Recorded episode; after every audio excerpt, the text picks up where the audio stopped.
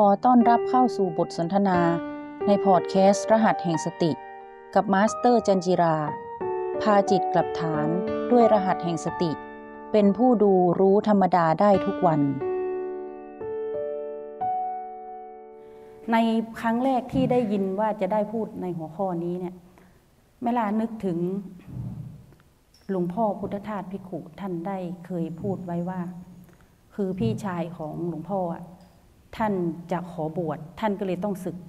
แล้วท่านบอกว่าถ้ายี่เกยจะบวชอาตมาก็ต้องศึกไปช่วยพ่อแม่ทำการค้าขาย เพราะว่ามันจะไม่มีใครช่วยพ่อแม่ แต่ว่าความมุ่งมา่ปรารถนาหรือว่าเป้าหมายของหลวงพ่อพุทธทาสเนี่ยท่านบอกว่าในชีวิตของท่านเกิดมาเนี่ยท่านมีเป้าหมายคือ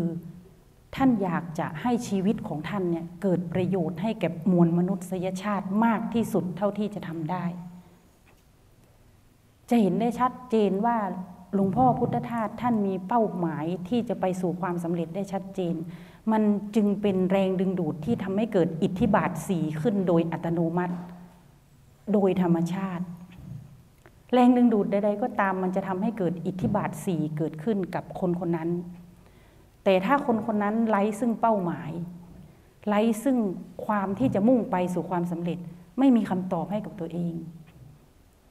อิทธิบาทสี่ของคนคนนั้น มันจะเลือนลาง แล้วแทบจะจางหายอาจจะไม่เกิดขึ้นเลยด้วยซ้ำทีนี้เรามาเข้าเรื่องตรงที่ว่า แรงดึงดูด การสร้างแรงดึงดูด เรามาทำความรู้จักคำว่า แรงดึงดูด หรือกฎแรงดึงดูด กฎแรงดึงดูดเนี่ยมันมีแนวคิดเกิดขึ้นในประมาณ ศตวรรษที่ 18 ต้นๆนะคะ โดยกฎของแรงดึงดูดเนี่ยจะมีนักวิชาการหรือว่าผู้ที่เชื่อในในทฤษฎีเนี่ยในแนวคิดนี้ โดยมีแนวคิดความเชื่อว่า พลังจิตของมนุษย์ จะทำให้มีพลังที่จะทำให้เกิด สิ่งที่เราเกิดอยู่ในความคิดเนี่ยมันเกิดขึ้นกับชีวิตจริงของเราได้เสมอ นี่คือแนวความคิดของกฎแรงดึงดูดนะคะ พลังจิตของมนุษย์ จะโน้มน้าวให้สิ่งที่เราคิดเกิดขึ้นในชีวิตเราได้เสมอ ทีนี้พอต่อมาในประมาณศตวรรษที่ 20 มันก็เกิดกฎแรงดึงดูดของจักรวาล แนวความคิดนี้คล้าย ๆ กันในที่สุด ก็เลยผนวกกันกลายเป็นส่วนใหญ่เขาจะเรียกว่าเป็นกฎแรงดึงดูดของจักรวาล ซึ่งแนวความคิดนี้ก็มีความเชื่ออีกว่า พลังของจักรวาลเนี่ยจักรวาลมีพลังที่เชื่อมโยงกับพลังจิต และความรู้สึกนึกคิดของมนุษย์ ซึ่งมันจะทำให้สิ่งที่มนุษย์คนคนนั้นน่ะสิ่งที่ทำให้สิ่งที่มนุษย์คนนั้นน่ะ คุ้นคิดหมกมุ่นคุ้นคิดอยู่ตลอดเวลาเนี่ยมันเกิดขึ้นจริงเสมอ นี่คือแนวความคิด เพราะฉะนั้นผู้รู้หรือว่าผู้ที่ต้องการประสบความสำเร็จในชีวิตอะเมื่อทราบแนวความคิดเนี่ยเขาจึงสร้างแรงดึงดูด ด้วยการใช้กฎของพลังดึงดูดของจักรวาลเนี่ยเข้ามาช่วยในการทำให้ชีวิตของเขาประสบความสำเร็จ โดยการที่เขาก็สร้างอิทธิบาทสีขึ้นมา ในกระบวนการความคิดทัศนะของเขาให้เป็นเหมือน PP บวกทุกอย่าง พาตัวเองไปอยู่ใน PP บวก สถานการณ์บวกที่จะเสริมสร้างให้กิจกรรมหรือการลงมือทำในกระบวนการทั้งความคิดและการลงมือทำของเขา มุ่งไปสู่ความสำเร็จนั้นๆ ได้ทันเวลาที่เขาวางโปรเจกต์หรือวางโปรแกรมไว้ ทีนี้ในสมัยปัจจุบันนี่เราก็จะเห็นว่ามันก็จะมีการนำกฎตรงเนี้ยมาช่วย สอนผู้ที่อยากประสบความสำเร็จในชีวิต ซึ่งส่วนใหญ่เป้าหมายของเขาก็คือเงินใช่ไหมคะให้ประสบความสำเร็จ เพราะว่าคนในปัจจุบันนี้ ส่วนใหญ่ก็จะมองว่าความสำเร็จของชีวิตเนี่ยคือการที่ได้มีทรัพย์สินเงินทอง แล้วจะทำให้ตัวเองมีความสุข เพราะว่าเงินเขาคิดว่าเงินนะเขาจะพอมีเงินแล้วเขาจะทำอะไรก็ได้ จะมีเวลาจะมีนู่นนี่นั่นตามที่เขาอยากจะทำ แต่ซึ่งความคิดเนี้ยนักเรียนห้องเรียน MRP ก็จะรู้ว่าจริง ๆ แล้วมันใช่หรือไม่ใช่ ทีนี้เราพักเรื่องของทางโลกตรงนี้ไว้ก่อนว่า ในความสำเร็จตรงเนี้ยถ้าเขาอยากทำเขาก็จะใช้กฎแรงดึงดูดเนี่ยมาสร้างทัศนคติเชิงบวกให้เขาแม่ลาก็เลยมนึกย้อนถึงตนเองว่า ในสมัยตัวเองตอนเป็นเด็ก ๆ เราก็อยู่ในกฎนี้เหมือนกันแต่เราไม่รู้ตัว เวลาตอนเด็กๆก็ เราก็ไม่มีเป้าหมายอะไรใช่ไหมเราเป็นเด็กอยู่ แต่เรามักจะได้ยินผู้หลักผู้ใหญ่ ปลูกฝังความคิดให้เราว่า เนี่ยล่าเรียนเก่งอะเรียนหนังสือเก่งอะได้ที่หนึ่งที่สองตลอด ถ้ารับราชการน่ะ มันจะทำให้พ่อแม่มีความสุข พ่อแม่ก็จะเบิกได้มีสวัสดิการของรัฐ แล้วตัวเองก็จะเป็นหน้าเป็นตาให้กับพ่อแม่ เราก็มีเป้าหมายว่า เอองั้นเราเป็นข้าราชการดีกว่า แล้วในสมัยก่อนน่ะอาชีพข้าราชการมันก็มีไม่กี่อาชีพที่เรารู้จัก มันก็มีครูหมอพยาบาลตำรวจ แล้วพี่ชายเราก็เป็นครู ญาติเราก็เป็นครู เราก็เลยเกิดอิทธิบาทสีขึ้นโดยอัตโนมัติ เพราะเราอยากเป็นข้าราชการ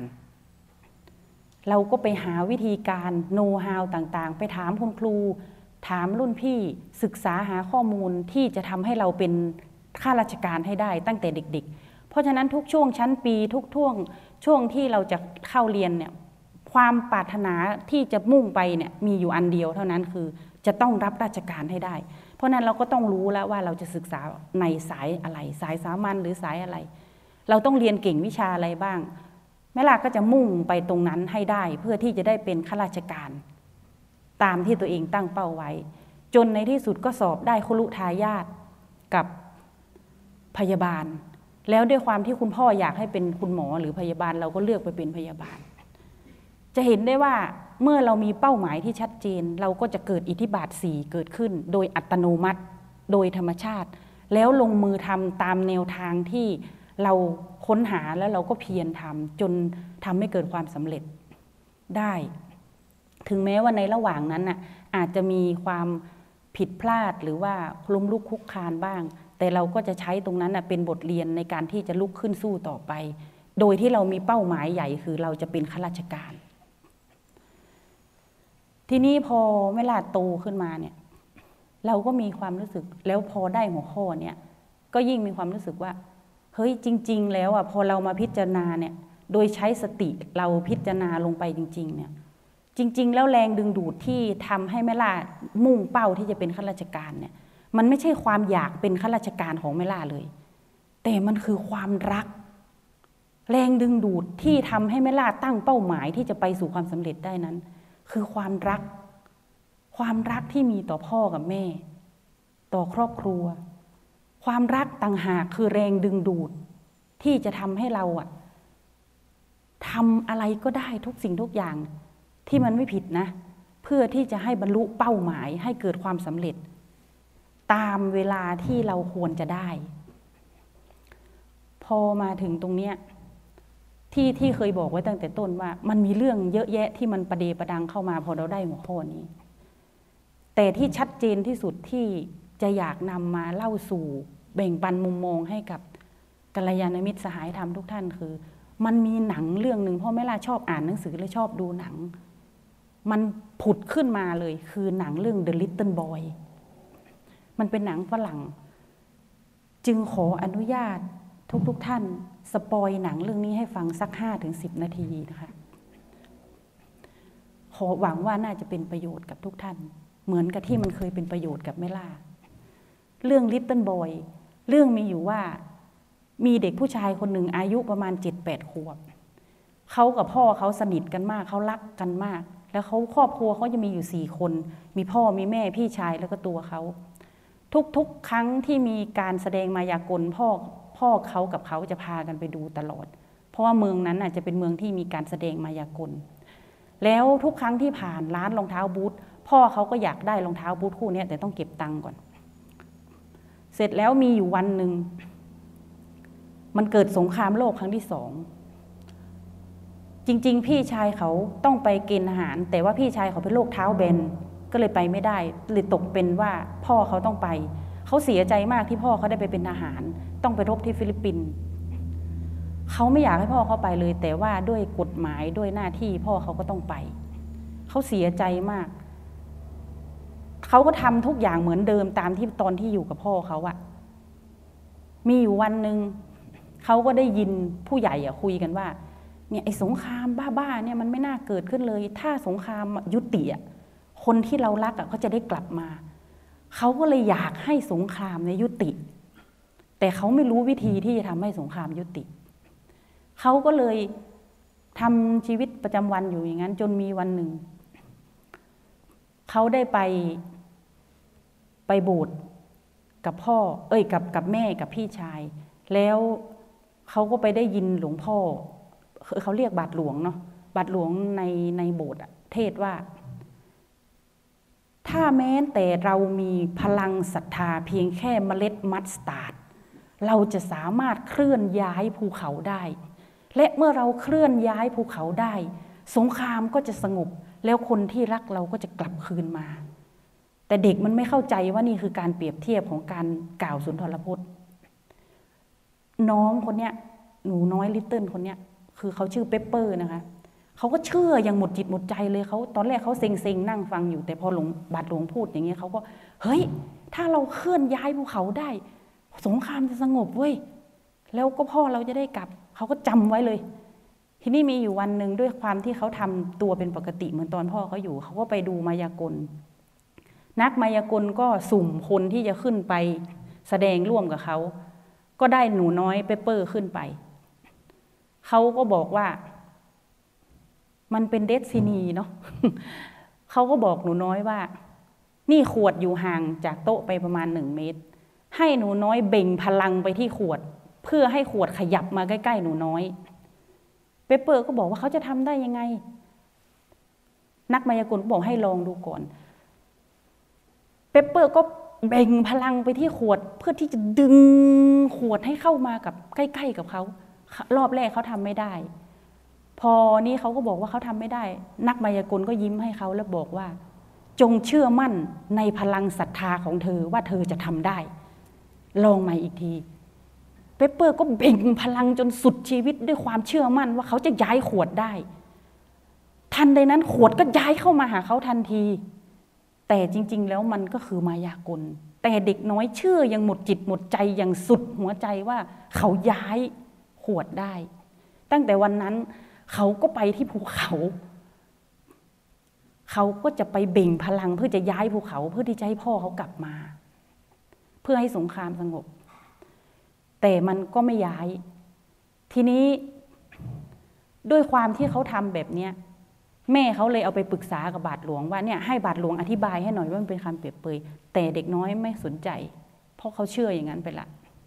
ทีนี้บาทหลวงก็เลยบอกว่า งั้นเธอลองย้ายขวดให้หลวงพ่อดู ให้บาทหลวงให้ให้ให้พ่อดู เขาเบ่งยังไงมันก็ไม่ไม่ย้ายนะคะ ขวดก็ไม่ย้าย แต่ทีเนี้ยเด็กน้อยก็ไม่ย่อท้อเขาก็เบ่งเรื่อย ๆ เป็นสองครั้งสามครั้ง จนหลวงพ่อตรงจนบาทหลวงอะย้ายขวดของเขาไปอยู่ใกล้กับติดตัวเขา แล้วเขาก็เลยบอกว่าอ้าวที่มันย้ายเพราะว่าคุณพ่อเป็นคนย้าย คุณพ่อก็เลยบอกว่า มันไม่สำคัญหรอกว่ามันจะย้ายยังไง มันสำคัญตรงที่ว่า พ่อประทับใจในศรัทธาของเธอ พ่อเลยย้ายขวดมาให้เธอ จงจงเชื่อมั่นในศรัทธาของตัวเอง แล้วพ่อจะช่วยด้วยความประทับใจเขาก็เลยเอา list โบราณที่เป็นความเชื่อของศาสนาคริสต์ว่า ถ้าทำตาม list นี้ได้แล้วเขาจะมีพลังสักอย่างหนึ่งในการที่จะทำอะไร ซึ่ง list มันจะมีอยู่สี่ห้าข้อ แต่บาทหลวงก็เติมไปอีกข้อหนึ่งคือว่าต้องไปผูกมิตรกับคนที่เป็นญี่ปุ่น เพราะญี่ปุ่นเป็นคนต้นคิดสงครามใช่ไหมคะ ซึ่งคนญี่ปุ่นในเมืองนั้นก็ชื่อนายฮาชิโมโตะซึ่งเด็กน้อยกับพี่ชายก็เกลียดคนญี่ปุ่นมาก คนในเมืองก็เกลียด แต่เด็กน้อยด้วยความเชื่อมั่นศรัทธาเขาก็ทำตาม list หมดเลย list อันแรกที่เขาลงมือทำคือไปผูกมิตรกับคนญี่ปุ่น ชื่อฮาชิโมโตะมีอยู่วันหนึ่งเขาเดินเล่นอยู่กับฮาจิโมโตะในเมือง เพื่อที่จะปรึกษากันว่าจะเคลื่อนย้ายภูเขายังไงฮาจิโมโตะก็บอกว่ามันเคลื่อนไม่ได้ แต่ด้วยความที่เขาเขาเชื่อมั่นอะเขาก็จะทำ ทีนี้พี่ชายเขาต้องการแกล้งก็บอกเอาเนี่ยจริงแกเคลื่อนเลย แกเคลื่อนเลยเนี่ยเดี๋ยวชาวเมืองเขาจะได้เห็นว่าแกเคลื่อนได้หรือไม่ได้ เด็กน้อยก็โมโหแล้วก็เดินเข้าไปแล้วก็ไปเคลื่อนพลังไปเบ่งพลังใส่ภูเขา ปรากฏว่ามันเกิดแผ่นดินไหวแล้วภูเขาเคลื่อนจริง ๆ แล้วมันเป็นรอยแยกเลยอะค่ะ ซึ่งชาวเมืองส่วนใหญ่เลยก็ตกตะลึงมากเลยว่า เฮ้ยไอ้หนูน้อยเปเปอร์มันทำได้เว้ย แล้วหนูน้อยเปเปอร์ก็เชื่อหมดจิตหมดใจเลยว่าเขาทำได้แต่จริงมันอาจจะเกิดจากแผ่นดินไหวก็ได้ และนับตั้งแต่วันนั้นมาเขาก็ถามฮาชิโมโตะว่าประเทศญี่ปุ่นอยู่ทางทิศไหนของเมืองเขา พอเขาทราบเขาก็ไปอยู่ที่ริมทะเล แล้วหันหน้าไปทางที่เมืองญี่ปุ่นตั้งอยู่ และเขาก็จะเลิกเรียนหลังเลิกเรียนก็จะไปยืนเบ่งพลังไปที่ญี่ปุ่นทุกวันเพื่อที่จะให้สงครามมันยุติ ปรากฏว่าเขาทำอย่างเงี้ยตอนแรก ๆ ชาวเมืองก็หัวเราะเยาะ เขาก็ไม่ย่อท้อเขาก็ทำแล้วลิสต์ต่างๆ ที่บาทหลวงให้ทำเขาก็ไปทำตามจนเกือบครบเขาทำอย่างเงี้ยเป็นแรมเดือนหลายเดือนมาก จนในที่สุดมีอยู่วันหนึ่งเขาเลิกเรียนแล้วเขากำลังจะไปเบ่งพลังเหมือนเดิม ซึ่งชาวเมืองตอนนี้เขาไม่หัวเราะเยาะแล้วนะเขาจะไปยืนยืนสงบยืนเพ่งพลังช่วย หนูน้อยไปเปิดทุกทุกเย็นเลย เพราะหลังจากนั้นเขาเห็นความมุ่งมั่น หนูน้อยก็ขี่จักรยานไป ปรากฏว่ามีแต่คนตะโกนใส่หนูน้อย เฮ้ย หนูน้อย เธอทำสำเร็จแล้วนะ เด็กน้อยก็ตกใจ เอ้า เป็นอะไรกับชาวเมืองออกมาโหกัน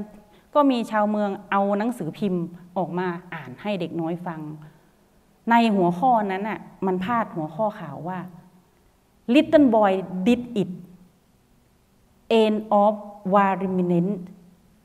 คือ สหรัฐอเมริกาไปปล่อยระเบิดที่ฮิโรชิมา ลูกแรกชื่อว่า Little Boy ซึ่งชาวเมืองก็บอกว่ามันเป็นความสำเร็จที่เด็กน้อยคนนี้ทำเด็กน้อยก็ดีใจมาก ที่สงครามสงบ แล้วเขาก็มีความหวังพ่อเขาจะกลับมา พอหลังจากนั้นไม่กี่วันทหารก็มาแจ้งข่าวที่บ้าน เขาได้รับความผิดหวัง เพราะว่าเขามาแจ้งว่าพ่อเขาอะตายแล้วอยู่ที่ฟิลิปปินส์เขาจะกำลังนำศพกลับมา ซึ่งเด็กน้อยก็เสียใจมากที่เขาทำสำเร็จแล้ว แต่พ่อเขาต้องมาตาย ทีนี้เขาก็เลยทำการฝังศพพ่อเขา ซึ่งเป็น list อันสุดท้ายคือ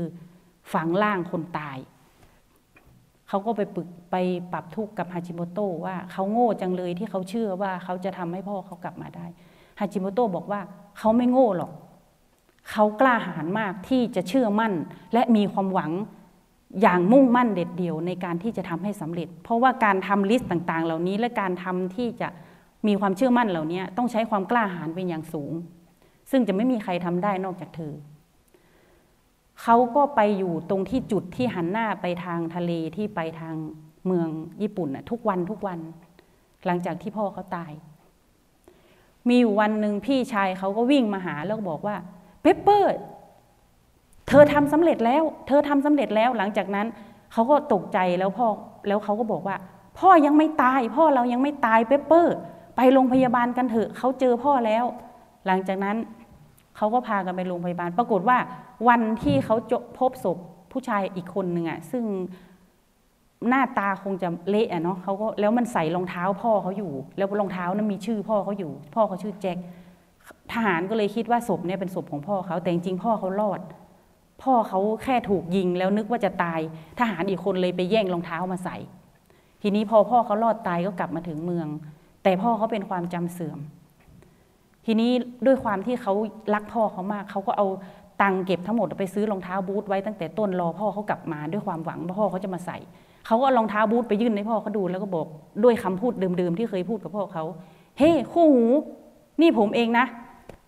พ่อเขาก็จำได้ทันทีทั้งรองเท้าบูทและหน้าลูก เรื่องนี้ก็จบด้วย happy ending คือหนังสรุปไว้ว่า คนเราถ้าเรามีความหวัง มันจะทำให้เรามีชีวิตอย่างมีจุดมุ่งหมาย เปี่ยมไปด้วยพลังของศรัทธา แล้วความเชื่อมั่นต่างๆศรัทธาต่างๆ จะพาเราไปสู่ความสำเร็จ และถึงแม้ว่าเราอาจจะไม่ได้เป็นไปตามความคาดหวัง อาจจะไม่ได้ตามความคาดหวัง แต่เราก็จะเรียนรู้จากความผิดหวังนั้น และเติบโตจากความผิดหวังนั้นได้ ซึ่งทั้งสองเรื่องก็คือเรื่องของแม่ล่ากับเรื่องหนูน้อยเปเปอร์ มันเป็นเรื่องที่ประสบความสำเร็จ แล้วจริง ๆ แล้วมันเกิดงอกแรงดึงดูดมาจากเดียวกันคือความรัก มันเลยทำให้เกิดพลังศรัทธา พลังความหวัง ที่เป็นแรงดึงดูดที่ทำให้ทำทุกวิถีทางในการที่จะเกิดอิทธิบาทสี่โดยอัตโนมัติ เพื่อที่จะทำให้เกิดความสำเร็จ ที่เล่าสปอยหนังมานี้ จริง ๆ แล้วไม่ล่ะมาคิดได้ในตอนที่เรียนรหัสสติกับหลวงพ่อว่า ความความที่มีแรงดึงดูดเนี่ยจริง ๆ แล้วบางทีมันมันไม่ได้เกิดจากเป้าหมายหรือว่าเกิดจากสิ่งที่เราอยากทำอยากเป็นนะเพราะบางทีมันอาจจะมีปัจจัยอื่นเข้ามาเกี่ยวข้องอย่างของแม่ล่าเนี่ย มีปัจจัยว่า เออมีได้ยินคนพูดอย่างนั้นอย่างนี้ แล้วเราก็เลยอยากเป็น แต่จริง ๆ แล้วอะมันคือความรัก แรงดึงดูดที่ที่ชัดเจนที่สุด ไม่ว่าเราจะทำอาชีพอะไรก็แล้วแต่ เราจะอยากได้เงินทองหรือยศถาบรรดาศักดิ์ตำแหน่งแค่ไหนก็แล้วแต่มากองอยู่ตรงหน้า แต่ผลสุดท้ายแล้วเราทำเพื่อใคร เราทำเพื่อคนที่เรารักและรักเราเท่านั้นเอง มันคือแรงขับดันที่ทำให้เกิด สร้างแรงดึงดูดอันมหาศาลให้เราเชื่อมั่น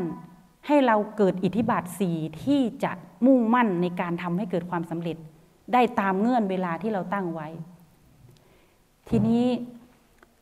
มันมีคำถาม เกิดขึ้นกับแม่ล่าอีก หลังจากที่เราประสบความสำเร็จในการเป็นข้าราชการในระดับหนึ่ง ได้รับชื่อเสียงกิตยศเงินทอง บ้านช่องห้องหอ ทุกคนแฮปปี้แม่ล่าก็แฮปปี้ แต่ว่าแม่ลาไม่รู้นะว่าถ้าเป็นคนอื่นเขาจะมีคำถามแบบนี้ไหมมันโหวงในใจอะในระดับจิตวิญญาณลึกๆมันเหมือนรอคอยที่จะมีคำตอบอะไรสักอย่างหนึ่งมาเติมเต็มแม่ล่าถึงกับขั้นน้ำตาซึมว่า ชีวิตคนเรามันมีแค่นี้เองเหรอ มันมีแค่ว่าเราเติบโต เราทำงานแล้วเราก็สำเร็จแล้วเราก็มีครอบครัว ให้พ่อแม่ชื่นชมให้คนในครอบครัวมีความสุข แต่แม่ล่ามีโหวงอยู่ในอก คืออยากได้คำตอบตรงนั้นน่ะแต่ไม่รู้ว่าคืออะไร ทีนี้ด้วยความที่ว่ามันเป็นความคำถามระดับจิตวิญญาณ แม่ล่าเป็นคนชอบอ่านหนังสือ ก็เลยคิดว่าคำถามระดับจิตวิญญาณ มันต้องศาสนาเท่านั้นที่จะให้คำตอบตรงนี้ได้ แล้วเราเป็นพุทธเพียงทะเบียนบ้าน เราไม่เคยรู้เลยว่าศาสนาพุทธสอนอะไรเรา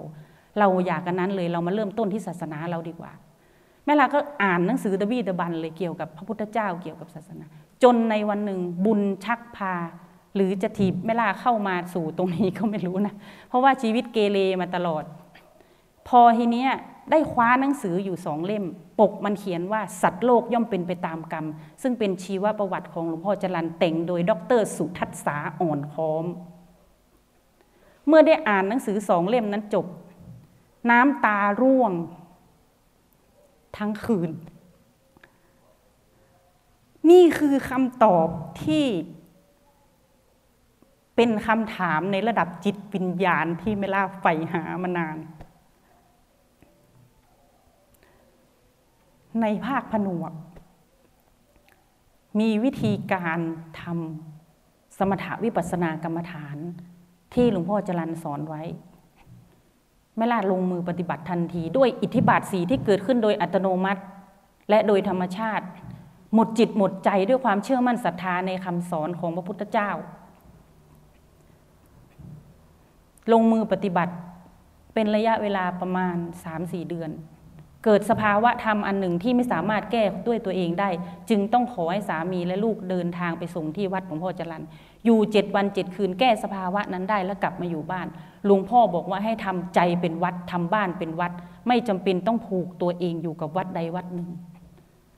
ก็ทำมาตลอดโดยปัสจากวิปัสนาจารย์และครูบาอาจารย์ จนกระทั่งได้มาพบกับรหัสสติของหลวงพ่อท่านอดิตซึ่งถอดมาจากมหาสติปัฏฐานสูตร ซึ่งเป็นแนวทางที่แม่ลาใช้อยู่มาตลอด โดยเป็นแนวทางของหลวงพ่อจรันทิฏฐธรรมโม วัดอมวันจังหวัดสิงห์บุรี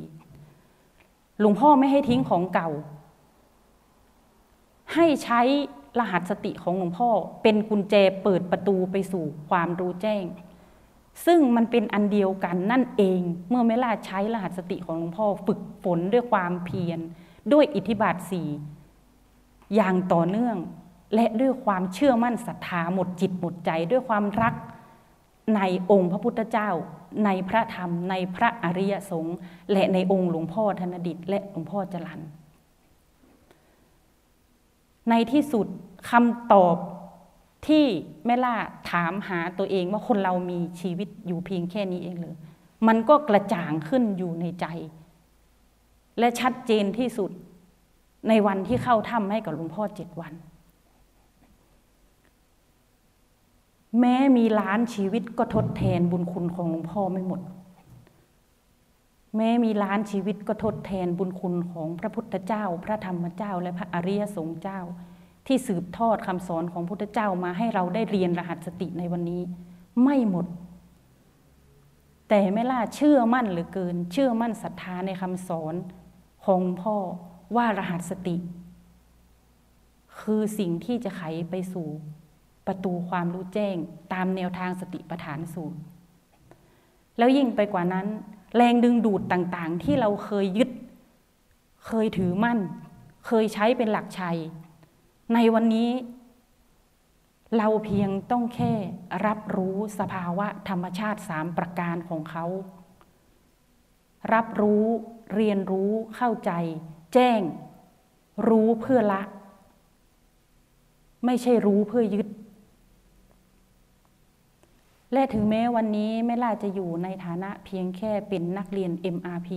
แต่ด้วยความรักความเชื่อมั่นศรัทธาในคำสอนของพุทธเจ้าและหลวงพ่อ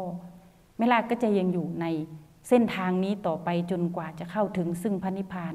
ซึ่งเป็นคำตอบในระดับจิตวิญญาณของแม่ล่าแต่ในขณะเดียวกัน ในทางโลกแม่ล่าก็ยังมีภาระหน้าที่ที่เราจะต้องดำเนินคู่กันไปอยู่ ดังนั้นทางโลกก็ต้องไม่ให้ช้ำทางธรรมก็ต้องไม่ให้ขุนและยิ่งเราได้มาเรียนรหัสสติ เราได้เรียนรู้พีพี เราได้รู้จักกับสภาวะธรรม ได้รู้จักกับธรรมชาติสามประการของสภาวะธรรม และพีพีอนันต์ทั้งหมด เรารู้อยู่แล้วว่าเราจะต้องปรับใช้ยังไงกับทางโลก และจะต้องมุ่งไปยังไงในทางธรรม ให้มันคู่กันไปได้ โดยที่เกิดความสำเร็จทั้งสองฝั่ง ซึ่งความสำเร็จในทางโลกสำเร็จแล้วมันยังไม่จบเห็นไหมคะ แต่ในทางที่เราจะเดินด้วยรหัสสติของหลวงพ่อเนี่ยสำเร็จแล้วจบกิจ เราจะไม่ต้องกลับมาทำกิจเหล่านั้นอีกแล้ว มาถึงตรงนี้ อาจจะมีบางขั้นหรือว่าบางบางดวงจิตถามแล้วความทันเวลาล่ะ ตรงนี้แม่ล่าก็มีคำตอบให้ตัวเอง เพราะว่า นึกถึงคำสอนของหลวงพ่อท่านพุทธทาสว่า ตอนที่ท่านสร้างโรงมหรสพของวิญญาณ ก็จะมีคนมาถามท่านว่า เมื่อไหร่จะเสร็จ เมื่อไหร่จะเสร็จ เมื่อไหร่จะทันเวลาที่ท่านจะเปิดปีนู้นปีนั้นปีนี้ หลวงพ่อบอกว่า งานของท่านเสร็จ ทุกขณะจิต ทุกช่วงเวลาทุกวัน เพราะว่าท่านได้ลงมือทำทำด้วยสติพลังงานบวกของท่านคำตอบของท่านมันแจ้งในจิตไม่ล่าเหลือเกิน ขอเพียงแค่เราลงมือทำด้วยพลังงานบวก อยู่กับปัจจุบันขณะ พาจิตกลับบ้าน เรียนรู้ฝึกฝนเพียร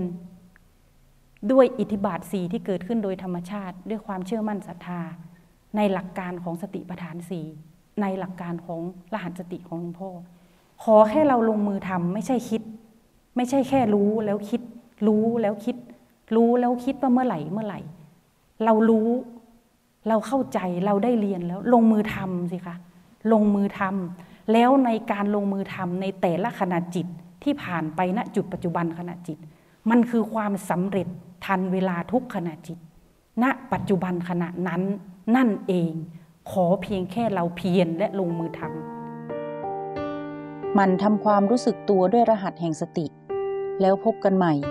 กับบทสนทนาในพอดแคสต์รหัสแห่งสติ กับมาสเตอร์จันจิรา ตื่นรู้อยู่กับปัจจุบัน